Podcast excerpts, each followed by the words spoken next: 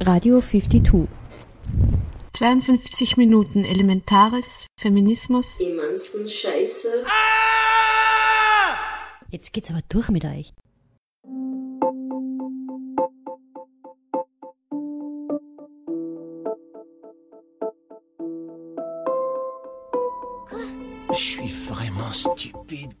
Herzlich willkommen in letzten 52 Radiominuten-Sendung im Jahr 2013. Am Anfang steht die Diskussion legal, illegal oder ganz egal über Sexarbeit mit Vertreterinnen des Wiener Vereins Feministischer Diskurs und Aktivistinnen von Mais. Und wir setzen fort mit Sexarbeit in einem Interview mit Theodora Becker von Hydra, eingetragener Verein über Arbeitsbedingungen in der Sexarbeit, geführt von Radio Korax. Im Serviert und Dekoriert ein Interview mit Roswitha Kröll zum Symposium Feministische Perspektiven, Standortbestimmungen und Zukunftsfragen, welches am 16. und 17. Jänner im Posthof stattfinden wird. Und zum Abschluss Call for Entries bei Paper Girl Linz. Am Mikrofon Irnea Savitz.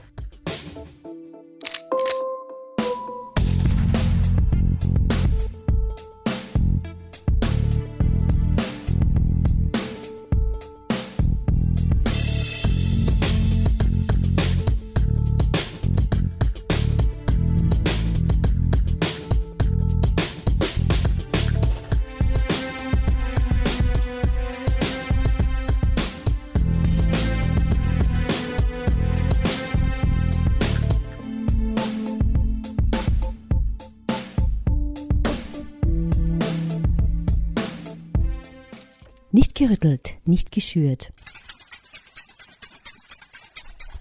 Aufgequält. Am 4. November 2013 hat das Autonome Frauenzentrum zu einer Diskothek zum Thema Sexarbeit eingeladen. Legal, illegal oder ganz egal war die initiierte Frage an Vertreterinnen des Wiener Vereins Feministischer Diskurs und Aktivistinnen von Mais, dem Autonomen Zentrum von und für Migrantinnen in Linz. Sie haben sich beschäftigt mit Fragen wie, ist Sexarbeit eine Dienstleistung wie jede andere? Ist es mit der Gleichberechtigung der Geschlechter unvereinbar, dass zumeist Männer Frauen für Sex bezahlen?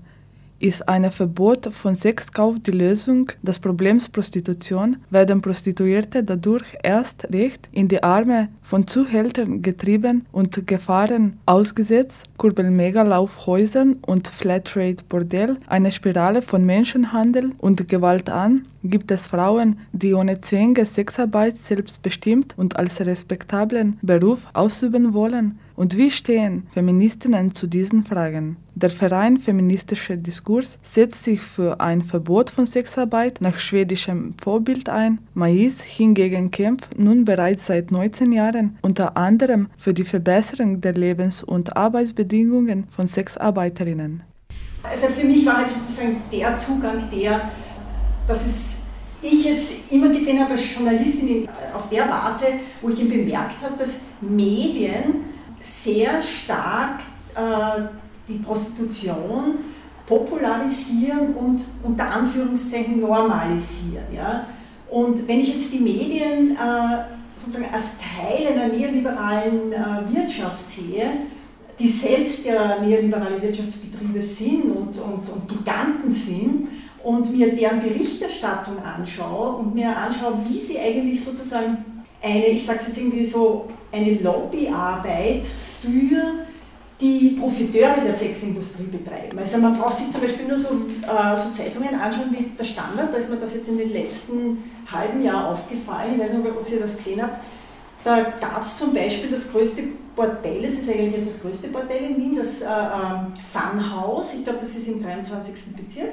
Und, äh, und dort gehen dann Journalisten und Journalistinnen hin und machen eine Reportage die 100 besten Bilder aus dem größten Bordell Wiens. Ja? Vollkommen unkritisch, vollkommen, überhaupt nicht, also vollkommen undifferenziert. Und wenn ich dann sowas sehe, jetzt ich als Journalistin, dann denke ich mir, da ist irgendwie etwas komisch dran. Ja? Also da wird eine vollkommen unkritische Haltung eingenommen, äh, etwas nicht hinterfragt. Es geht eigentlich nur positiv für Berichterstattung, weil es ein gutes Geschäft ist. Und, und das ist sozusagen mein Zugang, also so, den ich irgendwie so für mich als Journalistin da gefunden habe, warum ich ähm, halt auch diese Position einnehme, dass ich mir denke, wir können nicht für den, für den ausbeuterischen, überbordeten Kapitalismus sprechen, als Feministinnen schon gar nicht. Äh, und die Prostitution ist ein, vor allem das System der Prostitution, wo es um Milliarden geht, ist ein so ein, ein Ding, äh, wo ich mir denke, na, da können wir die Frauen nicht hineinschicken als, als legalisierte Sexarbeiterinnen, als sogenannte Dienstleisterinnen. Äh, die können wir dort nicht irgendwie sozusagen verkaufen und verwurschen lassen. Das hat mich irrsinnig unruhig gemacht und ganz wütend. Also ich konnte überhaupt nichts mit dieser, war überhaupt ganz unschlüssig, warum gibt es da zwei Schienen, Feministinnen, denen vorgeworfen wird, die sind für Sexarbeiterinnen und Feministinnen, denen vorgeworfen wird, die sind dagegen. Mir haben zwei Sachen oder drei Sachen wirklich interessiert. Das waren das eine anzuschauen, woher kommen diese Unterschiede in der Debatte, die ökonomische, das war für mich das, was mich am meisten, also wie kann man im Neoliberalismus von der freien, eigenständigen, selbstinitiierten Sexarbeiterin Wie geht sich das aus? Das habe ich nicht zusammengebracht in meinem Hirn und habe mir das versucht anzuschauen. Und das steht halt dann auch mehr, warum ich das auch so nicht sehen kann. In, in, in der derzeitigen Gesellschaftsform geht sich für mich das nicht aus. Die Machtverhältnisse, für mich geht sie überhaupt nicht aus, dass ein Mensch den anderen kauft, egal ob Mann Frau kauft oder Frau Mann. Es ist in der, in der Statistik natürlich Meistens umgekehrt, das wissen wir auch alle, aber es passiert auch vice versa. Äh, und dann hat mich der Aspekt des Menschenrechts ganz massiv interessiert. Wo ist das bei den Menschenrechten angesiedelt? Ist das überhaupt mit dem Menschenrecht juristisch menschenrechtlich vereinbar? Und das ist aus der Sicht der Juristinnen, der Juristinnen, die sich diesem Thema angenommen haben, wie zum Beispiel die Catherine McKinnon, überhaupt nicht vereinbar da geht das nicht. Das habe ich mir jetzt wissenschaftlich angeschaut, versucht das theoretisch zu bearbeiten. Aktivistinnen von Mais, dem Autonomen Zentrum von und für Migrantinnen.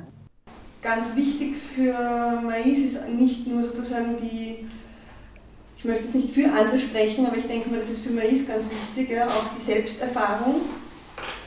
Ähm, das heißt, es gibt auch ehemalige Sexarbeiterinnen, die in Mais arbeiten und auch eine wissenschaftliche Auseinandersetzung. Also es wird immer wieder versucht, Praxis mit Theorie zu verknüpfen.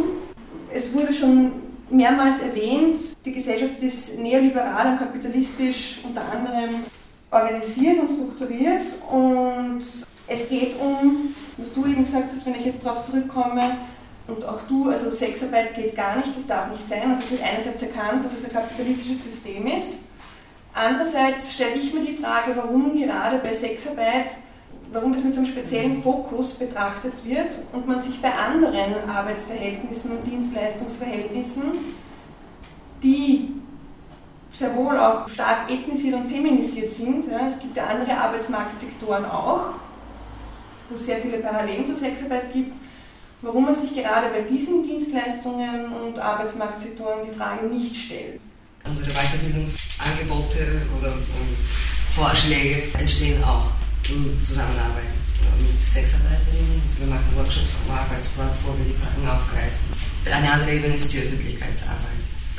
Und in der Öffentlichkeitsarbeit sind wir vernetzt mit unterschiedlichen Bewegungen von Sexarbeiterinnen, die ihr Recht auf Selbstbestimmung fordern und sich weigern, einen, in einen Opferstatus zugewiesen ähm, zu werden.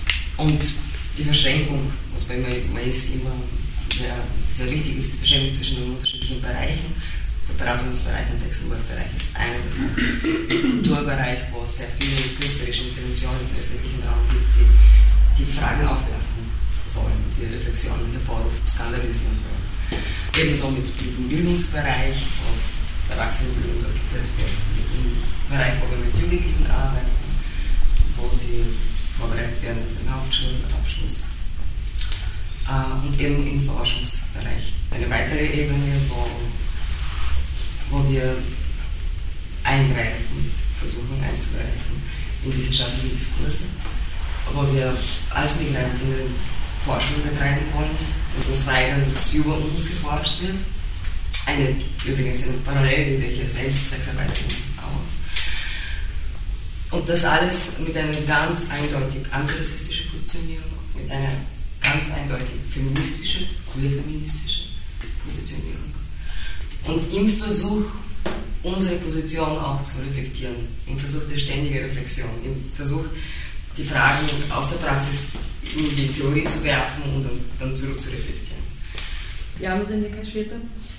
Vor 20 Jahren, als ich nach Österreich gekommen bin, mit der Idee, alle dies hier zu schreiben, in Sozialethik, hätte ich nicht gedacht, dass ich äh, das Thema umändern würde, weil ich in Kontakt mit Sexarbeiterinnen kommen würde, die mich sehr stark interpelliert haben in, ja, in, in, in meinem Dasein eigentlich, ja, nicht nur in eine äh, wissenschaftliche Ebene, sondern überhaupt.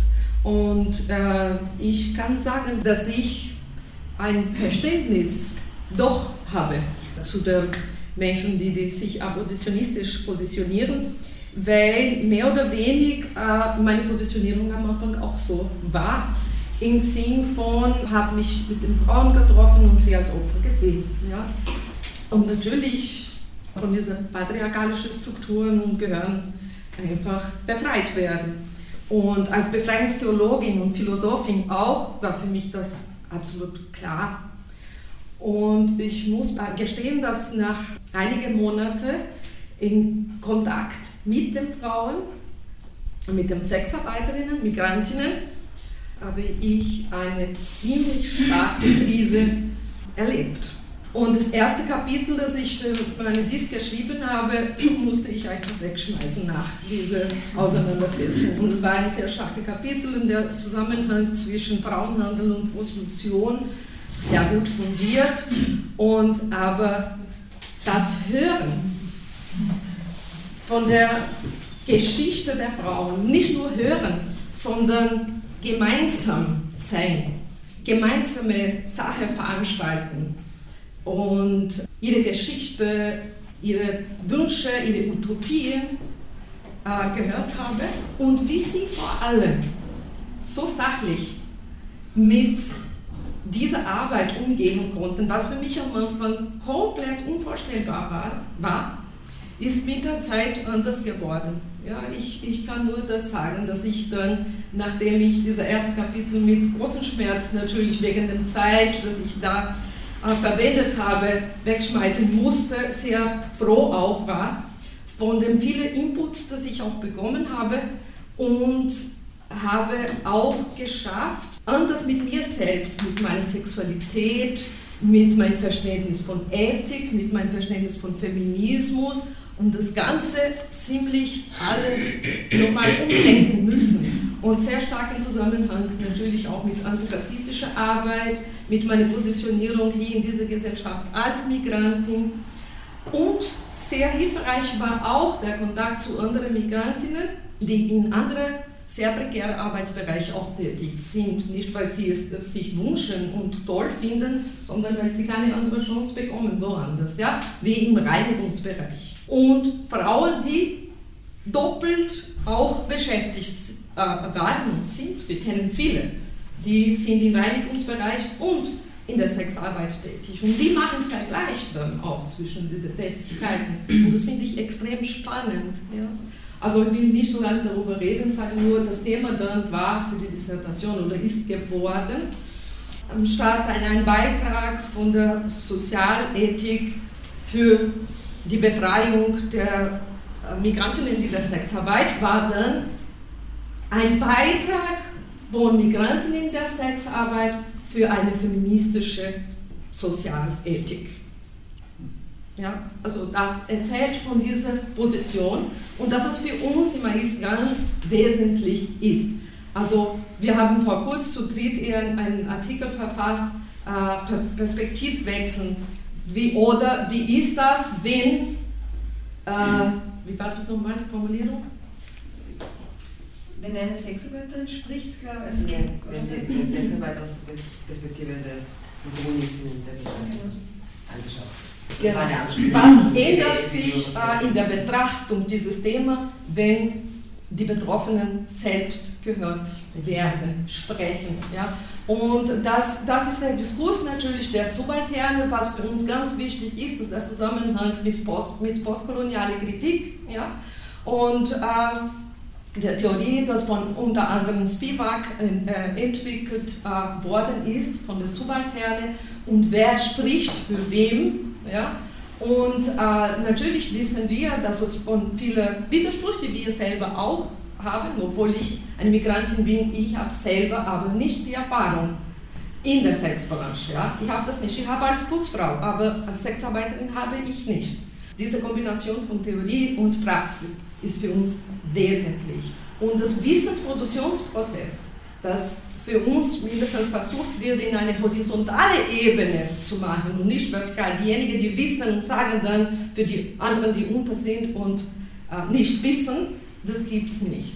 Ja, wir versuchen das in eine andere und eine horizontale Richtung zu machen, was für die konkrete Arbeit bestimmte viele Konsequenzen hat und manchmal Sachen, die wir selber nicht so wirklich äh, äh, verstehen, vielleicht in einem ersten Moment, aber es ist für uns wichtig, das zu hören, die, die, die Bewegungsgründe dahinter. Sie hörten Vertreterinnen des Wiener Vereins Feministischer Diskurs und Aktivistinnen von Mais in der Diskussion Legal, Illegal oder ganz egal, welche am 4. November in Autonome Frauenzentrum stattgefunden hat. Danke Spacefam FM für diesen Mitschnitt. Nicht gerüttelt, nicht geschürt. Aufgequält. Im zweiten Beitrag zur Sexarbeit verfolgen wir den Diskurs in Deutschland. Die Zeitschrift EMA veröffentlichte einen Appell gegen Prostitution. Die Unterzeichnerinnen wollen Prostitution abschaffen und Frauenhandel stärker bekämpfen. Das Argument, Sexarbeiterinnen würden nicht freiwillig in dem Gewerbe arbeiten, es seien patriarchal dominierte ökonomische Strukturen, welche sie in ihre Situation drängen würden. Daher veröffentlichte die Zeitschrift von Alice Schwarzer, Emma, einen Appell gegen Prostitution. Allerdings nach Frauen, die selbst betroffen sind, sucht man auf der Liste der Unterstützerinnen vergebens. Die haben schlicht woanders unterschrieben. Sexarbeiterinnen und Sexarbeiter beklagen in einem Appell für Prostitution die Ächtung ihres Berufes. Radio Korax sprach mit Theodora Becker vom Hydra eingetragenen Verein über Arbeitsbedingungen in der Sexarbeit. Hydra eingetragenen Verein ist eine Interessevertretung von Prostituierten. Also mein Problem mit diesem Appell von Alice Schwarzer ist, dass sie äh, Prostitution eigentlich mit Sklaverei gleichsetzt und mit Menschenhandel gleichsetzt und dass sie auch das begrifflich überhaupt nicht in der Lage ist, auseinanderzuhalten. Sie bezeichnet ja Freier als Frauenkäufer, ähm, und sieht überhaupt nicht, dass da nicht die Frau gekauft wird, sondern eine, eine sexuelle Dienstleistung, eine sexuelle Handlung äh, sozusagen ausgetauscht wird und nicht die Frau äh, sozusagen ihren Körper oder sich selbst verkauft. Ich finde das durchaus wichtig, sich gegen Ausbeutung auch in der Prostitution zu engagieren oder das irgendwie auch zu zeigen, dass es Ausbeutung gibt und dass es auch Menschenhandel gibt. Aber wenn man das bekämpfen will, bringt es überhaupt nichts, irgendwie die Prostitution jetzt an sich zu ächten, sondern man müsste ja die, die Arbeitsbedingungen konkret verbessern und das ist total kontraproduktiv, was sie in dieser Hinsicht macht. Und ähm, wenn man ganz radikal sein will, dann müsste man eigentlich über das System Lohnarbeit sprechen und nicht über das System Prostitution. Das ist dann auch der Ansatz, denke ich, äh, bei diesem Vortrag, der am äh, Mittwoch in Halle von dir zusammen mit äh, Magnus Klaue gehalten wird, also auf diese Warenförmigkeit auch der Prostitution, aber eben nicht nur der Prostitution hinzuweisen. Ihr schreibt, ihr heißt in dem Fall, es gibt einen Gegenappell gegen diesen Emma-Appell zur Abschaffung der Prostitution. Ihr sagt, Prostituierte ähm, pauschal zu Opfern zu erklären, ist ein Akt der Diskriminierung. Das hat man eben auch schon bei dir rausgehört. Was für Vorstellungen von Arbeit, von vielleicht auch Freiheit und Körper kommen denn in so einem Appell wie dem von Alice Schwarzer aus deiner Sicht ähm, zutage und welche Vorstellungen würdest du dem entgegenhalten? Eigentlich macht sie ja genau das, was sie den Freiern vorwirft, dass sie tun würden. Für sie sind also Prostituierte praktisch nur hilflose Objekte irgendwie männlichen Begehrens und, und dieses Begehren wird bei ihr eigentlich mit Gewalt gleichgesetzt. Und also das ist für mich ein ziemlich absurdes Bild von Sexualität, da kommt ja dann auch immer dieser Begriff der Würde rein, dass es irgendwie entwürdigend wäre, als Prostituierte zu arbeiten, weil man irgendwie das Objekt der sexuellen Lust wäre. Und ich würde sagen, dass das überhaupt nicht entwürdigend ist, an sich Objekt einer sexuellen Lust, eines sexuellen Begehrens zu sein, was ja vielmehr auch irgendwie was Schönes haben kann. Das Problem, das ich eher sehe, ist, dass man oftmals das Gefühl hat, äh, die Männer äh, die zu Prostituierten gehen, also nicht, nicht unbedingt die Mehrheit, aber viele überhaupt nicht in der Lage sind, da wirklich Lust zu empfinden. Also dass die eigentlich selber so ein verdinglichtes Verhältnis zu ihrer eigenen Sexualität, zu ihrem eigenen Körper haben, dass das einfach dadurch irgendwie so ein stumpfes äh, Geficke irgendwie wird. Also ich glaube auch nicht, dass das etwas ist, was nur in der Prostitution stattfindet, sondern man muss schon den Zusammenhang auch sehen zwischen dem Verhältnis zu Sexualität überhaupt in der Gesellschaft und dem, was da in der Prostitution stattfindet. Es wird immer so getan, als da würde irgendwie was passieren, was, was völlig außergewöhnlich ist und was irgendwie der Skandal schlechthin ist. Und wenn wir das abschaffen, dann, dann wird alles gut. Aber diese ähm, Warenförmigkeit der Sexualität auch ist, glaube ich, nichts, was, was nur in der Prostitution stattfindet. Dort wird es nur besonders deutlich, weil eben tatsächlich Geld und explizite Bezahlung im Spiel sind. Theodora Becker vom Hydra e.V. hören wir hier gerade auf äh, Radio Koax. Hydra e.V. ist eine Interessensvertretung von äh, Prostituierten. Ähm, was man auch konstatieren muss, auch ihr macht das, ist, dass äh, Sexarbeiterinnen in den meisten Teilen der Erde verfolgt werden, geächtet werden, auch von der Gesellschaft ausgeschlossen werden.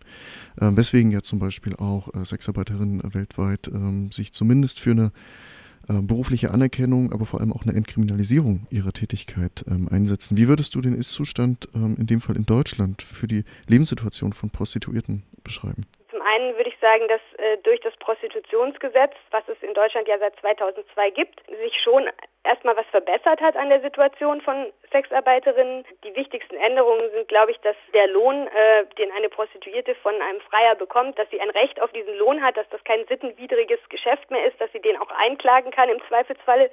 Das ist einfach was, ähm, auch wenn das in der Praxis nicht so viel Bedeutung hat, weil meistens immer noch äh, auf Vorkasse gearbeitet wird, etwas, was das Selbstbewusstsein von Sexarbeiterinnen gestärkt hat. Und die andere Veränderung ist, dass Förderung der Prostitution nicht mehr strafbar ist. Das heißt, ein Bordellbetreiber kann jetzt durchaus sozusagen gute Arbeitsbedingungen bieten, ohne sich der Förderung der Prostitution schuldig zu machen. Ich glaube auch, dass das Gesetz durchaus eine Änderung der gesellschaftlichen Haltung ähm, herbeigeführt hat oder mit daran gewirkt hat zumindest. Also dass es doch irgendwie akzeptierter ist als früher. Ich denke auch, dass man das daran sehen kann, dass Sexarbeit zunehmend auch attraktiv wird für Frauen, die eher aus den Mittelschichten kommen oder die, die durchaus auch andere Alternativen hätten. Das größte Problem, glaube ich, ist immer noch, dass diese Arbeit nach wie vor trotzdem stigmatisiert ist und dass ganz viele Sexarbeiterinnen, die ich auch kenne, also eigentlich die Mehrheit derer, die ich kenne, nach wie vor ein Doppelleben führen. Also dass sie nicht in ihrem privaten Umfeld vollständig geoutet sind, dass oftmals die Familie nichts davon weiß oder dass sogar der Freund manchmal nichts davon weiß.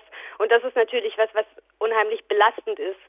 Und ich glaube, dieses Stigma spielt aber auch eine große Rolle dabei, dass die Arbeitsverhältnisse oftmals so prekär sind in der Sexarbeit, weil Frauen in der Sexarbeit eben auch gar nicht eine feste Anstellung als Prostituierte wollen also weil dieses Stigma auch internalisiert wird natürlich und man eher denkt, naja, ich mache das jetzt mal irgendwie eine Zeit lang oder ich mache das irgendwie auch nebenberuflich und da will man irgendwie so eine feste Anstellung gar nicht haben. Und das ist aber natürlich was, also was oftmals, ich meine, die Verdienste sind auch nicht mehr so gut. Es gibt auch eine relativ hohe Konkurrenz zu so einer sehr prekären Selbstständigkeit, für die man ja auch in anderen Branchen kennt, wo dann unzureichende soziale Absicherung auch stattfindet. Dazu kommt, dass das immer noch dadurch, dass das auch also nur so unvollständig legalisiert ist, ähm, es nach wie vor noch Sperrgebiete gibt, man also nicht überall arbeiten kann und teilweise das auch immer wieder verändert wird, dann wird das wieder mehr an den Stadtrand gedrängt, weil man das irgendwie in der Stadt nicht haben will. Es ist keineswegs so, dass das jetzt durch das Prostitutionsgesetz alles wunderbar und legalisiert wäre. Man kann zumindest äh, konstatieren, dass es Liberalisierung gibt. Seit diesem Prostitutionsgesetz, das vielleicht noch zur Erklärung äh, 2002 eingeführt wurde, ähm, unter ähm, Rot-Grün und zumindest die rechtlichen Bestimmungen, ähm, wie du es bezeichnest, auch zum positiveren gewendet hat. Interessanterweise heißt es dann in diesem Emma-Appell, also in diesem Appell von Alice Schwarzer, die eine Abschaffung der Prostitution fordert, dass damit also mit diesem Prostitutionsgesetz Deutschland, äh, Zitat, zu einer Drehscheibe in Europa für Frauenhandel geworden sei. Was sagst du dazu? Das ist erstmal eine, eine Behauptung, die sich nicht auf Zahlen stützen kann, jedenfalls nicht auf zuverlässige Zahlen. Also das ist eine demagogische Behauptung in gewisser Hinsicht äh, zu sagen, dass die Zunahme von Prostitution, falls es die wirklich gibt, und ähm, dass auch die Zunahme von, von Ausbeutungsverhältnissen, falls es die gibt, dass die auf das Prostitutionsgesetz irgendwie zurückgeführt wird und gesagt wird, wir ächten das jetzt wieder und kriminalisieren das wieder und dann gibt es das nicht mehr, sondern zum einen hat es viel mit der Öffnung der EU nach Osten zu tun, damit dass Frauen aus ärmeren Ländern nach Deutschland kommen können. Und es hat auch viel damit zu tun, dass Prostitution auch, also seit schon vor 2002, aber also sukzessive in diesen Jahren danach in anderen europäischen Ländern zunehmend kriminalisiert und eingeschränkt worden ist, sodass es kein Wunder ist, dass zum Beispiel französische Kunden oder auch ähm, Frauen aus Frankreich nach Deutschland kommen, um dort zu arbeiten bzw.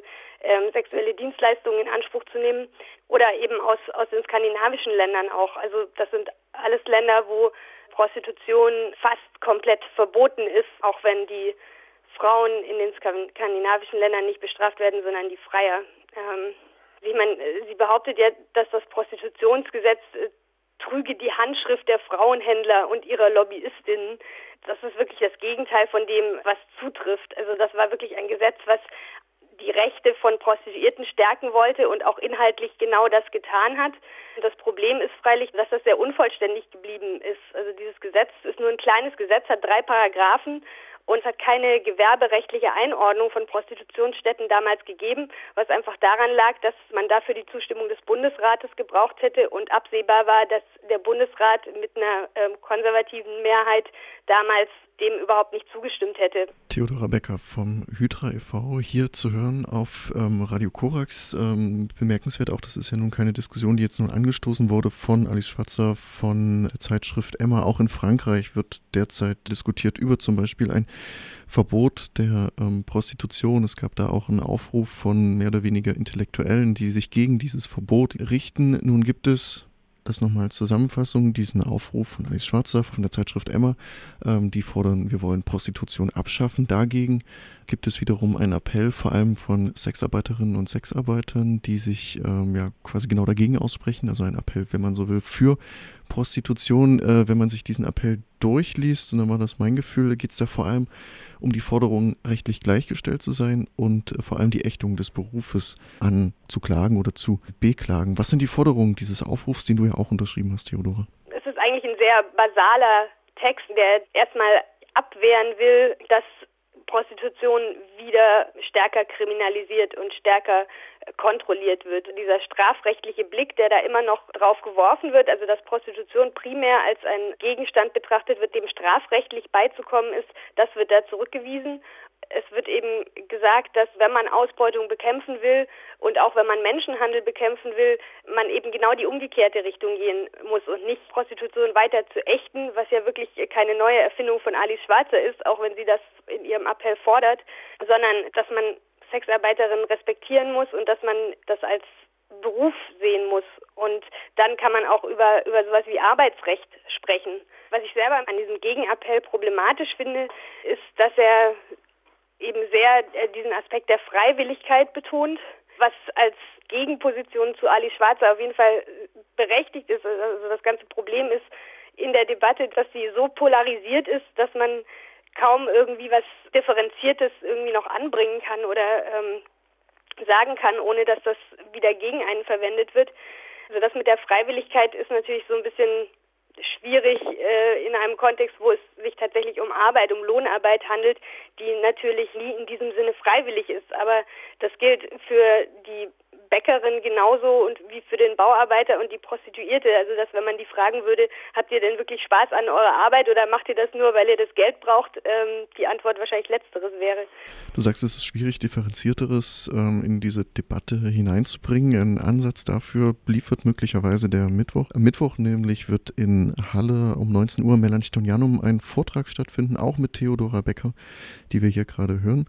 Auch mit Magnus Klaue. Überschrieben ist das Ganze mit dem Titel Leib ohne Trieb von der Prostitution zur Sexarbeit. In der Ankündigung für diesen Vortrag findet sich etwas, was du eben auch schon anklingen lassen hast, dass eben möglicherweise diese Forderung nach einem ja, Recht auf Arbeit und die Forderung, dass man die eigene Sexualität in der Prostitution ausleben lassen kann, auch ein beängstigendes Maß an Identifikation mit sich bringt, mit der Arbeit. Inwieweit besteht denn die Gefahr, dass es tatsächlich auch auf nichts anderes hinausläuft, als ähm, diese Anerkennung dieses Rechts auf Arbeit zu fordern, beziehungsweise was gibt es denn für Diskussionen auch möglicherweise, zum Beispiel bei Hydra e.V., also einer Vereinigung, die sich zusammensetzt aus Sexarbeiterinnen, was gibt es da für Diskussionen, die über das hinausgehen?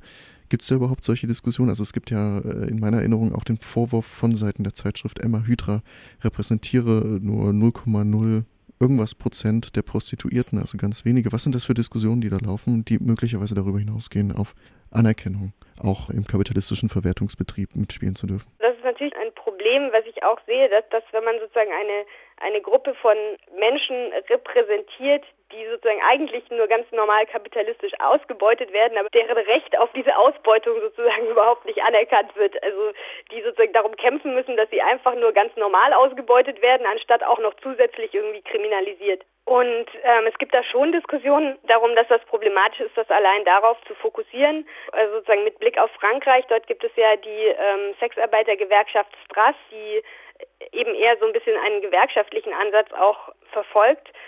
Das Problem ist, dass das in der Prostitution wirklich nicht einfach ist, solche gewerkschaftlichen Ansätze irgendwie durchzuführen, weil ähm, Prostituierte eben Selbstständige sind. Und zwar Selbstständige in einer oft prekären Situation, ähm, die eben auch oftmals zu ihrem Beruf überhaupt nicht stehen können und die sozusagen froh sind, dass sie überhaupt irgendwie eine Arbeit haben, wo auch eine hohe Konkurrenz stattfindet, also wo der Wille, sich sozusagen gegen bestimmte Praktiken von Betreibern zu wehren, auch nicht unbedingt da ist. Und Selbstständigkeit wird sehr positiv gesehen. Aus diesem Grund ist es sehr schwierig, da so einen gewerkschaftlichen Ansatz zu verfolgen.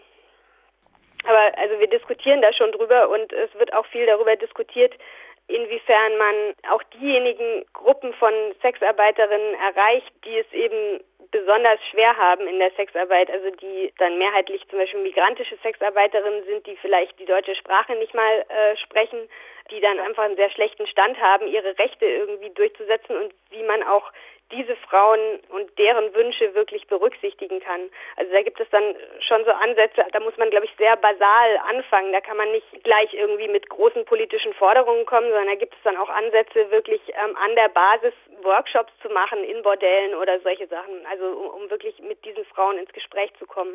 Ins Gespräch kommen sicherlich auch äh, eine Überschrift für Mittwoch 19 Uhr im Melanchthonianum, ein Vortrag ähm, oder vielmehr zwei Vorträge auch von und mit Theodora Becker, genau die hören wir gerade hier auf Radio Korax vom Hydra e.V., eine Interessensvertretung von Prostituierten. Neben Theodora Becker wird dann auch Magnus Klaue zu Gast sein, der sich anschauen will, wie denn Sexualität in Arbeit äh, verwandelt wird. Theodora, was ist denn dein Fokus, aber auch deine Hoffnung für einen solchen Vortrag? Mein Fokus ist ausgehend jetzt von dieser aktuellen Debatte, beide Positionen in gewisser Hinsicht zu kritisieren. Also die Position von Alice Schwarzer natürlich sowieso ähm, als primär moralische Skandalisierung, aber auch sozusagen die, diese reine Betonung von Freiwilligkeit, ähm, wo sie stattfindet, als auch zu abstrakt irgendwie zurückzuweisen. Also mir geht es äh, in dem Vortrag darum, tatsächlich mal konkreter hinzugucken, was passiert da mit der Sexualität in der Sexarbeit, wie verändern sich da auch die Arbeitsbedingungen, wie verändert sich vor allem das Angebot, also was, was passiert da eigentlich heute, was ist da für eine Entwicklung festzustellen? Und also da kann man jetzt mal ganz grob sagen, dass die Entwicklung sozusagen vom Milieu weggeht hin zu einem bürgerlicheren Lebensstil in der Prostitution und dass sowas wie kleine Bars, in denen dann irgendwie so informelle Anbahnungsgespräche stattfinden, eher ersetzt würden einerseits durch ähm, so diese großen transparenten Wellness-Bordelle, Escort-Service, der dann äh, auch oft übers Internet angeboten wird. Ich denke, dass man da sowohl einen Fortschritt sehen kann an ähm, Trennung von Leben und Arbeit, also was durch die größere gesellschaftliche Akzeptanz und Legalisierung auch bedingt ist, aber auch, also was das für die Sexualität bedeutet. Also würde da gerne einfach ein bisschen genauer hingucken, ohne diesen skandalisierenden Blick irgendwie zu haben. Radio Korax führte ein Interview mit Theodora Becker vom Hydra, eingetragener Verein, über die Arbeitsbedingungen in der Sexarbeit.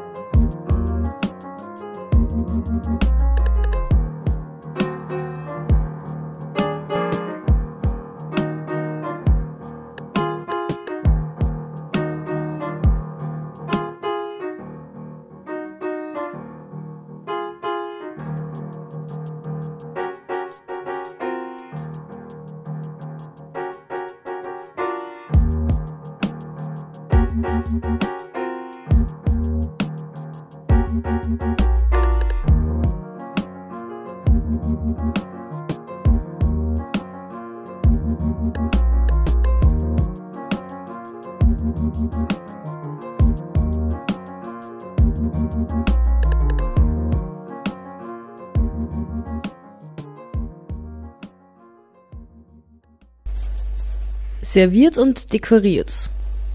Infos auf dem Tisch.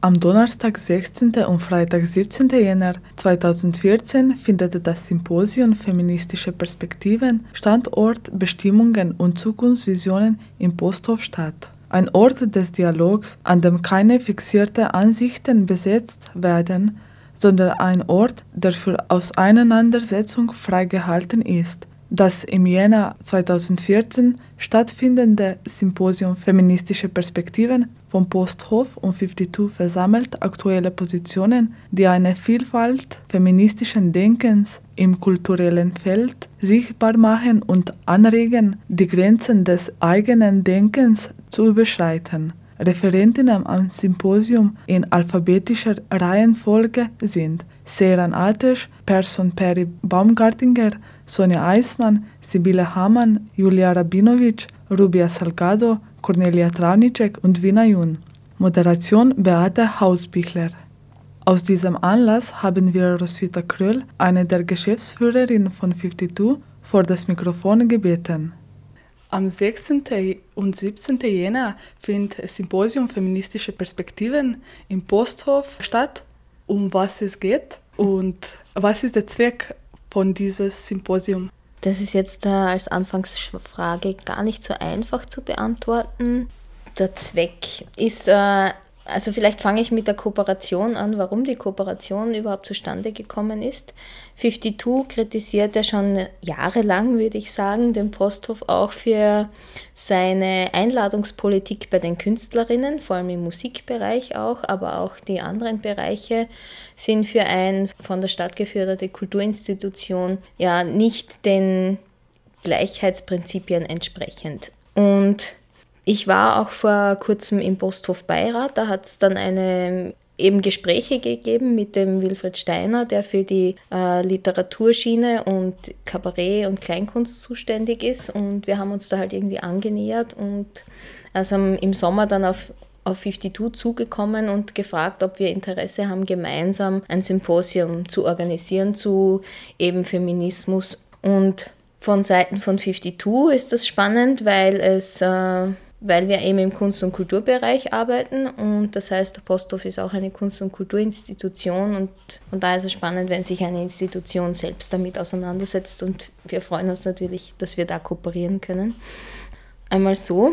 Dann haben wir halt versucht, naja, einfach das Thema auch in den Posthof zu, also das Ziel ist vielleicht auch das Thema in den, in den Posthof zu bringen und da auch, also von Seiten von 52, und da auch eine Diskussion anzustoßen, was, welche Rolle spielt Feminismus im Kunst- und Kulturbereich und vielleicht in ihren eigenen Bereichen. Wobei das Symposium selbst natürlich eine, eine breitere Diskussion ist und, nicht sich, und sich nicht so sehr auf die Agenten des Posthof bezieht, sondern allgemein Feminismus und Kunst- und Kulturbetrieb und Frauenpolitik, jetzt Frauen mit Sternchen behandelt, würde ich sagen. Es gibt so zwei Tage, beide Tage ist gleiche oder es ist so Plan für, für ersten Tag ein Thema und äh, nächster Tag nächstes Thema und es gibt auch acht Referentinnen. Das Symposium findet an zwei Tagen statt. Wir haben eben acht Referentinnen, die paritätisch von 52 und vom Posthof vorgeschlagen worden sind. Also da haben wir uns eben ausgetauscht. Also acht Referentinnen mit Unterstrich oder Sternchen äh, sind eingeladen. Welche Themen wir jetzt für den ersten oder für den zweiten Tag haben, das ist noch in Planung, weil, es auch, weil wir uns auch noch ein bisschen auf die Referentinnen einstellen wollen oder, oder müssen, an welchem Tag wer da sein kann und ob es ist nämlich nicht fix, ob alle an allen Tagen hier sind. Also das, davon hängt das auch ein bisschen ab. Und als Referentinnen geladen sind, jetzt mal so in äh, alphabetischer Reihenfolge, Sairan Attes, ursprünglich aus Istanbul, lebt aber jetzt schon sehr lange in Berlin und beschäftigt sich mit äh, Frauen, und, also mit Familienrecht, äh, ist äh, Rechtsanwältin, türkisch-kurdischer Herkunft und hat sich da sehr viel eben mit Straf- und Familienrecht auseinandergesetzt, beziehungsweise sehr viele Frauen auch betreut. Ist vielleicht eine der Hauptmagnetinnen für, das, für dieses Symposium, weil sie sich sehr islamkritisch geäußert hat und auch kulturkritisch. Also sie, sie ist Anwältin auf jeden Fall und hat ihre Anwaltskanzlei oder Anwaltszulassung aber vor kurzem zurückgelegt wegen verschiedenster Morddrohungen auch. Ja. Also sie ist eine der Personen, die sicher sehr spannend ist für das Symposium. Dann Person Peri Baumgartinger, Wissenschaftler, Lektor und Trainer und Coach und setzt sich sprachwissenschaftlich mit feministischen Themen auseinander, also diskurskritisch auch. Von dem her haben wir es sehr spannend gefunden, weil wir relativ viele Literatinnen auch eingeladen haben, also auch so an dem Text zu arbeiten. Und er setzt sich, er ist auch in der Transgender- und Queer-Szene verortet. Dann die Sonja Eismann, die kennt man vielleicht vom Missy-Magazin, ist Herausgeberin des Missy-Magazins, also nicht alleine, hat Literaturwissenschaften studiert und einige Sprachen und arbeitet schon sehr lange journalistisch, eben äh, Missy-Magazin und daher haben wir sie eingeladen als äh, eben sozusagen Journalistin und Literatur Theoretikerin auch in diesem Zusammenhang als, als feministische Journalistin, welche Themen gerade sozusagen in den Medien auch sehr präsent sind und welche bearbeitet werden. Also das kommt dann hoffentlich von ihr, wünschen wir uns. Sibylle Hamann aus einem ähnlichen Grund. Sie schreibt, äh, also sie ist Politikwissenschaftlerin und schreibt äh, unter anderem Kurier, Presseprofil, Falter und in der Emma und in der Zeit und hat immer auch Kolumnen zu eben aktuellen Themen und auch unter Anführungsstrichen Auslandspolitik. Ihr neuestes Buch beschäftigt sich auf jeden Fall mit der mit der Care und mit der Reinigungsindustrie in Österreich irgendwas mit sauber im Titel. Also wie viele Jobs sozusagen auch diese, diese Drecksarbeit unter Anführungsstrichen auch von Österreich ausgelagert werden an Migrantinnen sozusagen. Also das ist ihr aktuellstes Buch und zu dem wird sie auch etwas sagen. Dann Julia Rabinovic, die kennt man vielleicht, die hat den äh, Frauenpreis der Stadt Linz bekommen und ist Autorin und Simultandolmetscherin und sie hat in der Funktion sehr viel mit Asylverfahren zu tun gehabt als Dolmetscherin. Russisch-Deutsch und von dem her ist sie für uns auch interessant und auch selbst als Migrantin in Österreich jetzt äh, zu schreiben und welche Rolle nimmt sie da ein oder welche Rolle sieht sie da für migrantische Personen oder Literatinnen, die hier in Österreich leben. Dann Rubia Salgado, eine Lokalmatadorin, die werden auch viele kennen.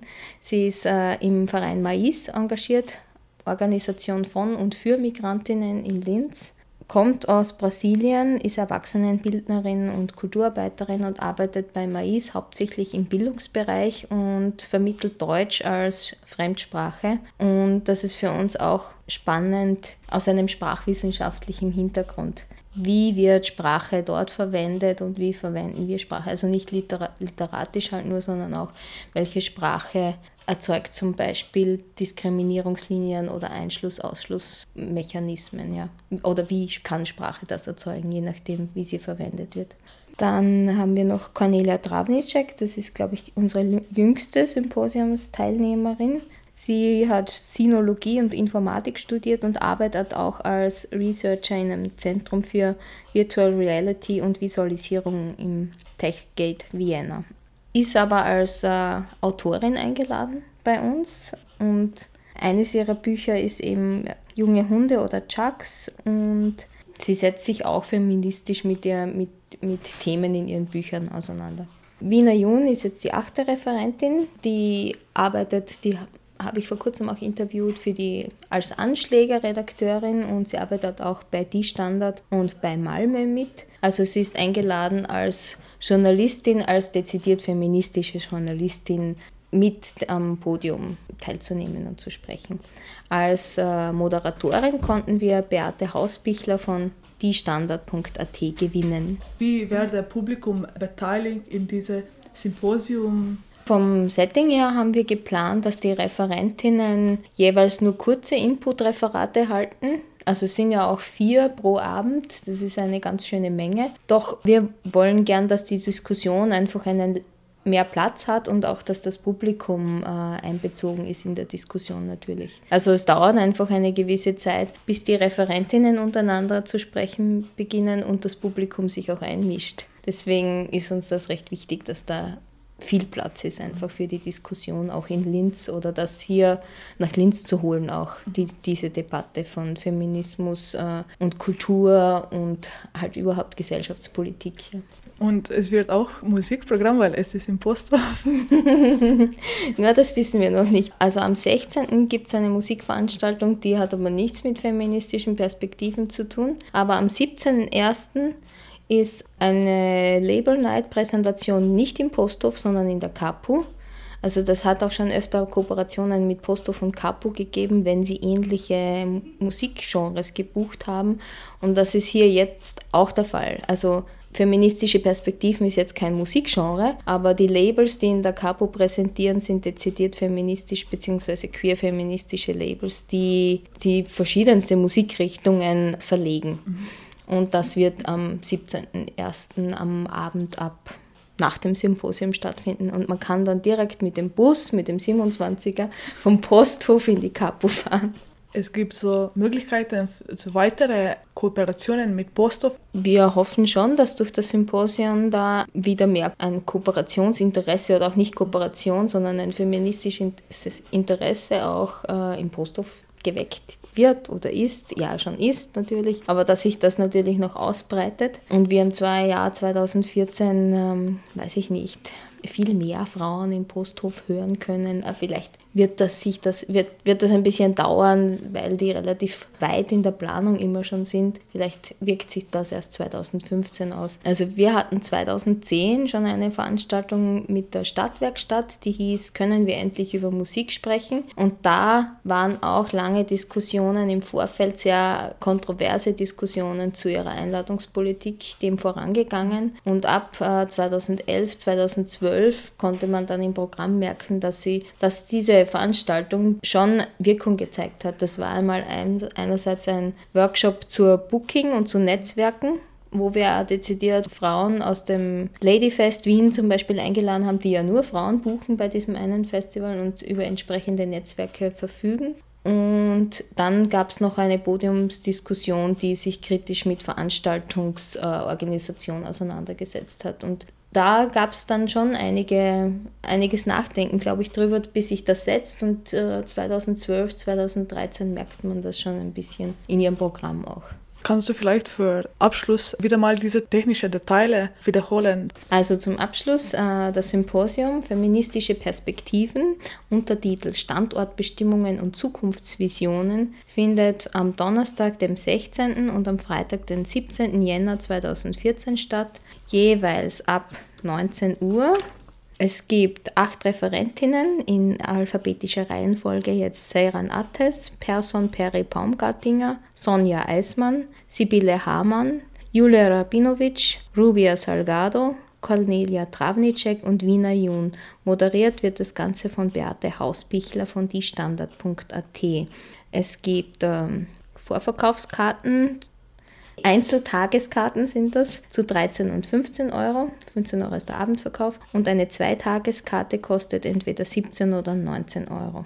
Und nähere Infos am besten auf www.posthof.at slash Perspektiven. Herzlich eingeladen sind alle Interessierte zum Symposium Feministische Perspektiven, Standortbestimmungen und Zukunftsvisionen, organisiert von 52 zusammen mit Posthof am 16. und 17. Jänner im Posthof. Serviert und dekoriert. Infos auf dem Tisch. Mmh. Paper Girl ist ein Projekt im Rahmen von Feminismus und Krawall und fragt nach Einsendungen zu eben diesem Thema. Eingesendet werden kann alles, was rollbar ist. Die Kunstwerke stellt Paper Girl in Linz aus, bevor sie von befahrradeten Paper Girls und Boys im Rahmen einer Verteilsaktion an Spaziergängerinnen und Stadtbummlerinnen weitergeschenkt werden. Paper Girl ist ein urbanes und kommerzielles Kunstprojekt. Einsendeschluss ist 8. Februar 2014. Einsendungen schicken am Paper Girl Linz, Stadtwerkstatt, Kirchengasse 4, 4040 Linz. Mehr Infos an papergirllinz.tumblr.com oder Facebook.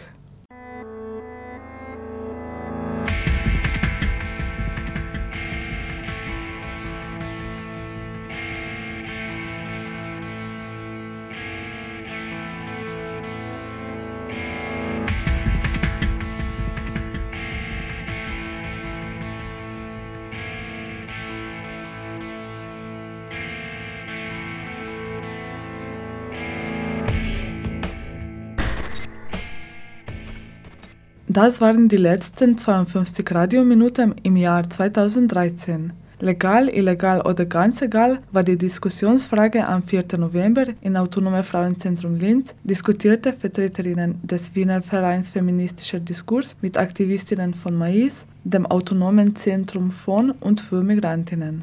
Dann Radio Korax im Gespräch mit Theodora Becker vom Hydra, eingetragener Verein, über Arbeitsbedingungen in der Sexarbeit. Roswitha Kröll hat das Symposium Feministische Perspektiven, Standortbestimmungen und Zukunftsvisionen in einem Interview vorgestellt. Die Veranstaltung findet am 16. und 17. Jänner im Posthof statt und ist eine Kooperation von 52 und Posthof. In Abschluss Call for Entries von Paper Girl Linz mit Einsendeschluss am 8. Februar 2014. Die Sendung steht in Anschluss zum Download via cba.fro.at bereit. Links und weiterführende Infos inklusive. Am Mikrofon verabschiedet sich Irnea Savitz.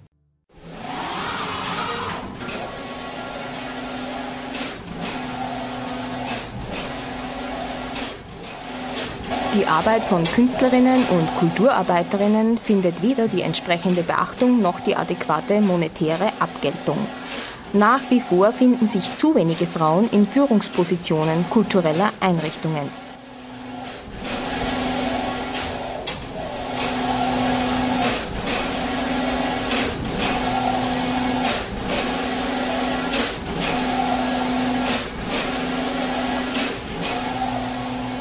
Ziel der Kulturpolitik muss die Herstellung von reeller Gleichstellung in allen Bereichen und Symmetrie auf allen Ebenen des künstlerischen und kulturellen Lebens sein.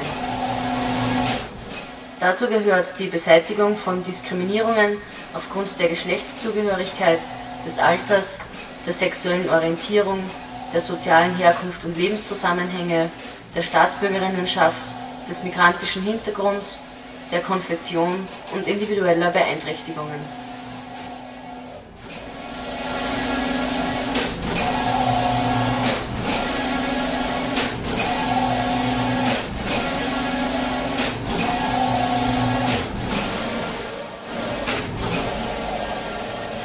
Es bedarf der Frauenförderung, der Unterstützung frauenspezifischer Aktivitäten und der Etablierung von Gender Mainstreaming im Kunst- und Kulturbereich.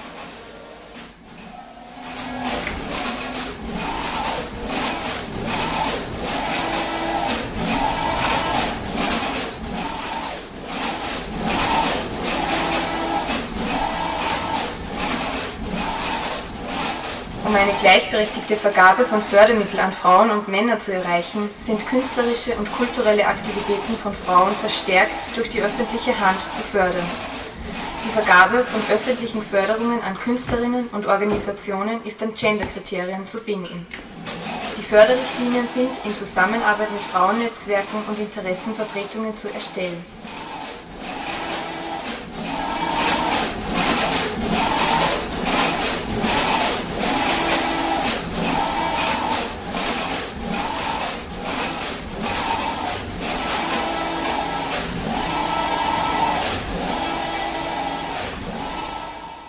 Alle Gremien, Jurys und Beiräte sind geschlechterparitätisch zu besetzen.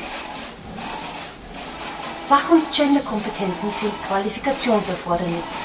Ziel ist, Preise, Stipendien und Fördermittel gendergerecht zu vergeben. Das umfasst sowohl die inhaltliche als auch die personelle Dimension.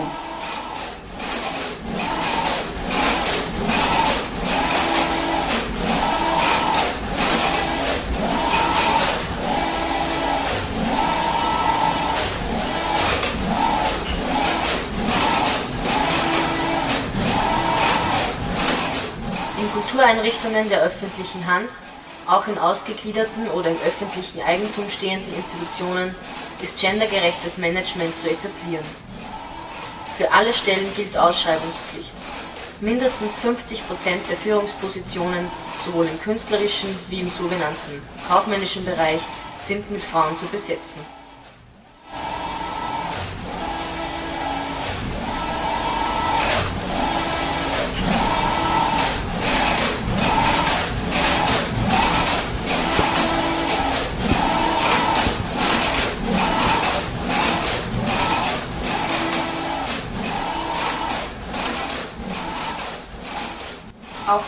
Künstlerische und kulturelle Arbeit muss mit Existenzsicherung verbunden sein. Für selbstständig tätige Künstlerinnen sind Sofortmaßnahmen zur Reform des Künstlersozialversicherungsfondsgesetzes umzusetzen. Die Entwicklung und Umsetzung von Modellen der Existenzsicherung, insbesondere für prekär Beschäftigte, ist zu fördern. Existenzsicherung muss auch unabhängig von Erwerbsarbeit gewährleistet sein, ohne Bedingungen und für alle.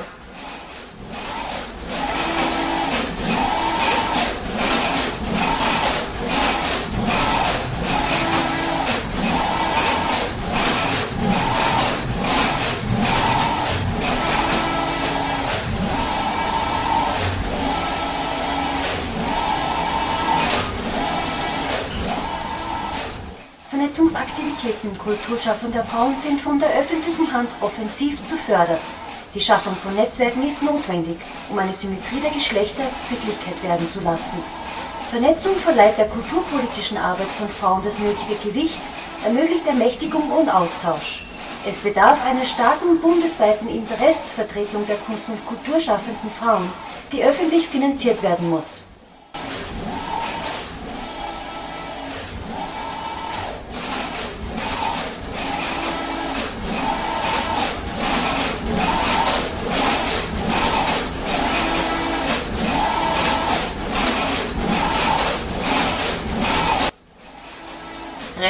Freien Ausdruck der eigenen Geschlechtlichkeit ohne Diskriminierung und Diffamierung.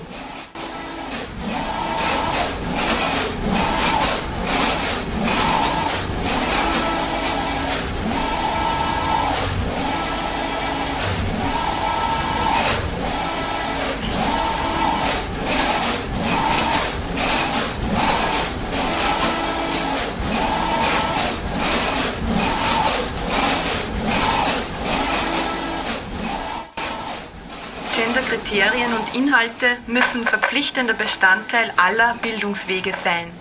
Aus- und Weiterbildung im Kulturbereich müssen durch Fördermodelle der öffentlichen Hand für Angehörige aller gesellschaftlichen Gruppen zugänglich und leistbar werden. Die Studiengebühren an Universitäten und Fachhochschulen sind abzuschaffen.